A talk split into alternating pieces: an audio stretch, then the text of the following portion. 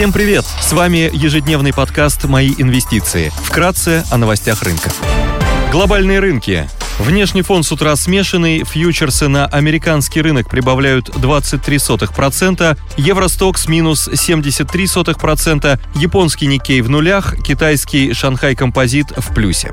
Баррель Бренд стоит 122 доллара, золото торгуется по 1849 долларов за унцию, доходность по десятилетним гособлигациям США на уровне 3,5%. Сегодня Центробанк России примет решение по процентной ставке, после этого запланировано конференция. Будет опубликована статистика по инфляции в США за май. В Штатах выйдет индекс потребительского доверия Университета Мичигана.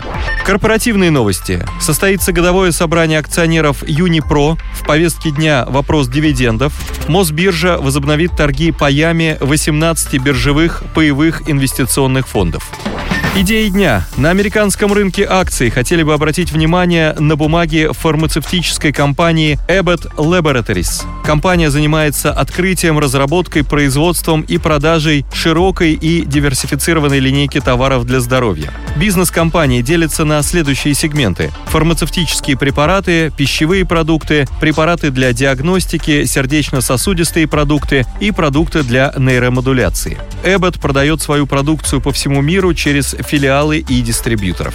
Сегмент бизнеса по продаже устройств для контроля сахара в крови занимает около 10% выручки. В первом квартале выручка по сегменту выросла более чем на 20%. Устройства Libre Freestyle, которые позволяют людям с сахарным диабетом отслеживать уровень глюкозы в крови без ежедневного использования тест-полосок, успели стать мировым лидером на данном рынке. В 2020 году Abbott получил одобрение на биосенсор Libre Freestyle 3, самое маленькое устройство для сканирования уровня глюкозы в организме. Стоит отметить, что такое устройство – это первый шаг для Abbott в применении биосенсоров, так как компания изучает дополнительные возможности таких устройств. Бизнес на рынке фармацевтических препаратов компании ориентирован исключительно на развивающиеся страны, такие как Россия, Китай, Индия и страны Латинской Америки. Долгосрочный рост может быть обеспечен благодаря общему старению населения и росту хронических заболеваний. Менеджмент по-прежнему ожидает высоких продаж тестов на ковид, вероятно появление новых, более заразных штаммов. Эббот является крупнейшим производителем смесей детского питания в США. Глобальный сегмент детского питания составляет примерно 10%, а продажи в США составляют около 5% от общей выручки компании. Недавняя остановка производства на заводе в Мичигане вызвала масштабный дефицит детского питания по всей стране. Дефицит на рынке детских смесей в США вырос с 8% 10% в феврале до более чем 40% в мае. Abbott планирует возобновить поставки уже 20 июня. Компания относится к дивидендным аристократам и на протяжении многих лет повышает дивиденды. Сейчас акции компании торгуются с дивидендной доходностью 1,6%. В декабре 2021 года компания объявила о запуске дополнительной программы обратного выкупа акций на сумму 5 миллиардов долларов США. Акции компании торгуются с форвардным PINA I 2336.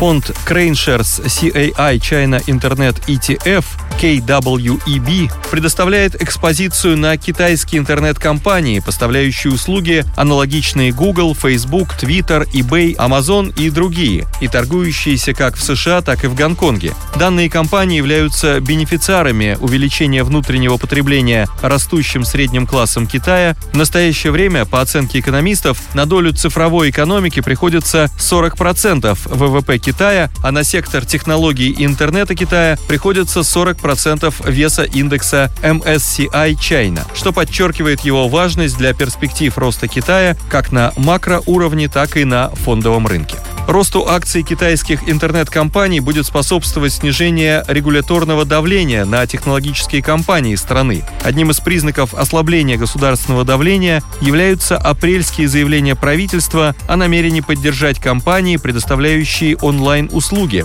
В мае вице-премьер Китая на встрече с руководителями технологических компаний заявил, что правительство окажет поддержку развитию технологического сектора. По мнению аналитиков крупных инвестдомов, подобные шаги снижают снижают регуляторные риски и риски делистинга депозитарных расписок. Важным драйвером роста также станет постепенное снятие ковидных ограничений в Китае. Оно позитивно отразится на бизнес-активности внутри страны и может привести к росту финансовых показателей китайских интернет-компаний. Поддержку акциям китайских интернет-компаний также окажут стимулирующие меры со стороны правительства, направленные на восстановление экономики после периода локдаунов. Согласно подсчетам Bloomberg, власти Китая обеспечат вливание порядка 35,5 триллионов юаней или около 5,3 триллиона долларов в экономику страны в этом году. Основные меры поддержки будут включать в себя налоговые послабления, увеличение социальных выплат, а также инвестиции в инфраструктуру. Спасибо, что слушали нас. Напоминаем, что все вышесказанное не является индивидуальной инвестиционной рекомендацией.